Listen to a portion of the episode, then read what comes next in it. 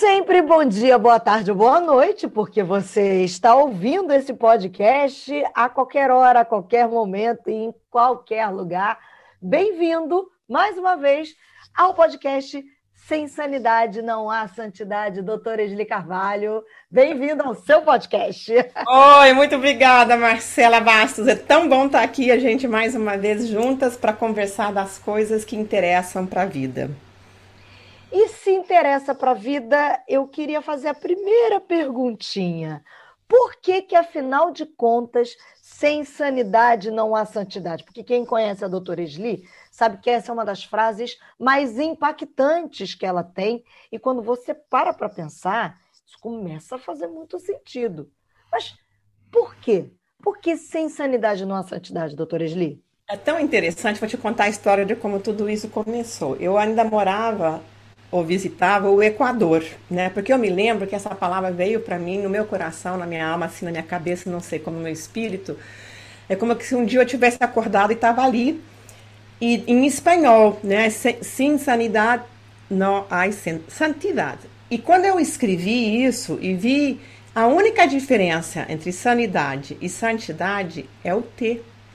E esse T é a cruz, né? Ele representa a cruz de Jesus. Né? Aquilo me arrepiou, me arrepia até hoje quando eu penso nisso, né? de como a diferença entre a gente viver bem e a gente viver mal é a cruz de Jesus. Por quê? Porque foi na cruz que ele comprou, né, com seu sangue, a possibilidade da gente viver bem, né? A gente poder realmente ter uma nova liberdade de expressão de vida que nós não tínhamos antes de conhecê-lo.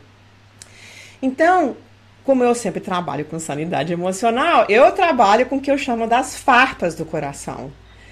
E o que eu vejo todos os dias no consultório são as pessoas cheias de farpas no coração. Né? E essas farpas são diferentes experiências difíceis, né? experiências adversas, traumas, as experiências com a família de origem, né? Porque você sabe que nem todas as famílias são perfeitas. Não sei se você já conheceu alguma assim, né? Mas no meu consultório tá cheio nas pessoas com quem eu convivo também. A minha não fica atrás, apesar de ser as coisas assim muito legal por um lado, mas nem a minha família é perfeita. E todos nós temos essas farpas no coração. E essas farpas nos impedem de viver de acordo com a vontade de Deus, de acordo com aquilo que Deus criou, né, desejou, intencionou que nós vivêssemos na sua vida. Então ele tem uma perfeita vontade para nós, uma boa, perfeita e agradável. E nós não conseguimos fazer isso. Você lembra de alguém que dizia assim: o que eu quero fazer eu não faço e o que eu não quero fazer eu acabo fazendo, sabe? É isso. Isso é viver de farpa no coração, saber que a gente tem que viver melhor e não conseguir. Então, nós temos que aprender a tirar estas farpas do coração de forma que a gente possa viver em justiça, da gente poder viver com compaixão, né? da gente poder viver de acordo com aquilo que o Senhor tem para as nossas vidas, né? E ele poder expressar o Espírito Santo dentro de nós, manifestando cada vez mais a pessoa do Espírito Santo, a pessoa do Senhor Jesus Cristo, que é o nosso alvo, né? A gente se parecer cada vez mais com Jesus. Tem coisa melhor? Eu acho que assim, esse é o nosso alvo. Quando eu crescer e for mais grande ainda, né? quando eu ficar maior, quando eu ficar mais velha ainda, antes de eu morrer, quem sabe, eu quero me parecer ainda mais com Jesus. Eu olho para trás e vejo que eu tenho uma caminhada, mas quando eu olho para frente, eu penso, ainda falta muito. Né? Então é isso, se a gente puder entender que a gente tem que ter essas farpas, a gente tem que tirar essas farpas do coração para a gente viver plenamente, em abundância, como Jesus falou, a gente vai entender que sem a sanidade emocional no nosso coração, a gente não consegue viver a santidade, que é a perfeita vontade de Deus para as nossas vidas. Então não é um passo de mágica, não é pode pirlim pim pim, porque quando eu reconheço Jesus como meu único e suficiente Salvador, acontece uma salvação, uma justificação no âmbito do meu espírito mas a minha alma então precisa ser tratada dessas farpas. É isso aí. Você sabe que a igreja tem feito um trabalho muito bonito durante muitos anos, muitos séculos, né, de tratar o espírito das pessoas, né? Então as pessoas conhecem Jesus, né, se entregam, conhecem as escrituras, vida de oração. Mais recentemente, a gente recuperou e resgatou a, a doutrina, o entendimento de que a gente pode orar pelos enfermos físicos, né? Eu me lembro quando o meu avô, que era de um, pastor pentecostal, e ele chegava em casa contando: ai, hoje nós impusemos as mãos, oramos pelos enfermos, as pessoas sararam, foi assim, foi assado. Eu me lembro, ai, que legal, que bacana, né? Uma coisa né, muito diferente do que eu tinha aprendido na minha igreja, né? Muito bom.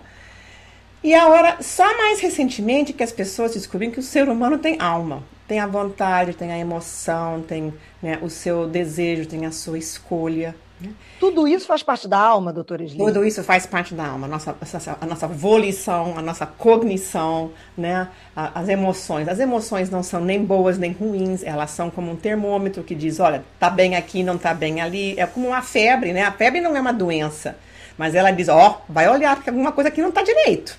As farpas fazem isso no nosso coração. Ó, oh, vai lá olhar essa dor da farpa, vai lá olhar porque esse negócio não tá bom. E até uns anos atrás, quando eu comecei a faculdade, né, que não foi tão ontem, mas eu me lembro que muitas vezes na igreja as pessoas dizem, ih, psicólogo, isso é coisa do inferno, isso é coisa né, do inimigo, não sei o que mais. A gente só precisa de Jesus. E eu me lembro de um amigo que já está com o Senhor, que ele dizia assim, eu acho que não é bem assim. Imagina só um bebê. A gente bota o bebê no berço, né? Todo arrumadinho, limpinho, cheirosinho, banhadinho, né? E olha para ele e diz assim: Olha, meu filho, você só precisa de Jesus. Tchau. E vai embora.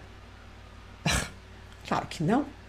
Né? Porque nós temos que cuidar, nós temos que fazer, né? alimentar, limpar, banhar, ver que dorme, dar neném, amor, carinho, abraço, cheirinho, né? beijo, amassar muito. E a nossa alma também é assim, né? A gente também precisa de ajuda, de alguém que nos faz crescer, de alguém que nos alimente, que ensina, né?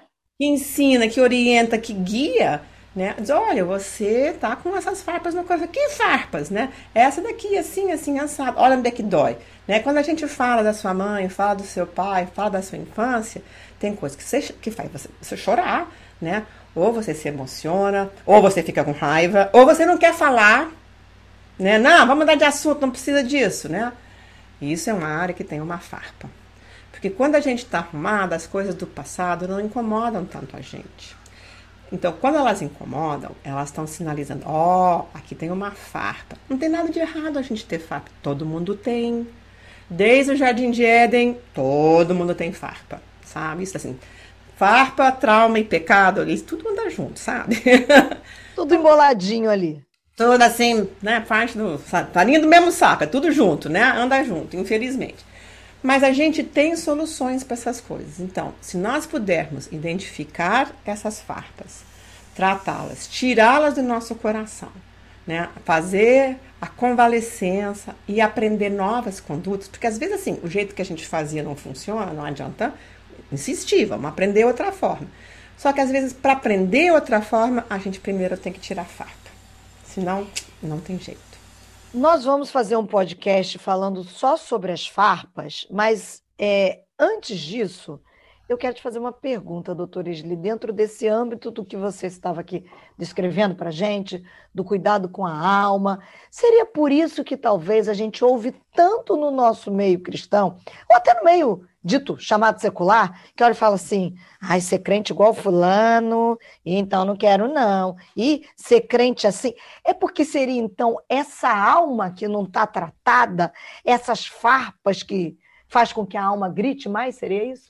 Exatamente isso, né? Eu tenho um livro chamado, que você mencionou em outro podcast, chamado Curando a Galera que Mora Lá Dentro. Todo mundo tem muita gente que mora lá dentro, sabe? A gente tem um médico. Minha mãe dizia que de médico louco todo mundo tem um pouco. Ela tinha razão. Mas a gente tem outras coisas. E eu falo para minhas médicas: se você não convencer o médico interno dos seus pacientes, eles jogam fora a receita na, na, na porta de saída, né? Então, às vezes nós temos papéis na nossa vida, assim, papel de mãe, de pai, de não sei, muito bem desenvolvidos, muito saudáveis. Papel de ministério, papel de líder. Mas as farpas estão em outros papéis. Né? Então, no desenvolvimento da vida familiar, né? ou na área sexual. Né? Então, assim, tem áreas que funcionam muito bem e tem áreas que estão completamente limitadas, prejudicadas. E aí as pessoas dizem, ai, mas que hipócrita, né? diz que faz assim e depois faz assado. Olha, nem sempre é hipocrisia, não. É uma limitação, inclusive uma limitação neuroquímica do nosso cérebro, né, que nos impede de viver certas coisas de uma forma melhor. E vai ser muito bom falar sobre essas farpas, para as pessoas poderem identificá-las, né?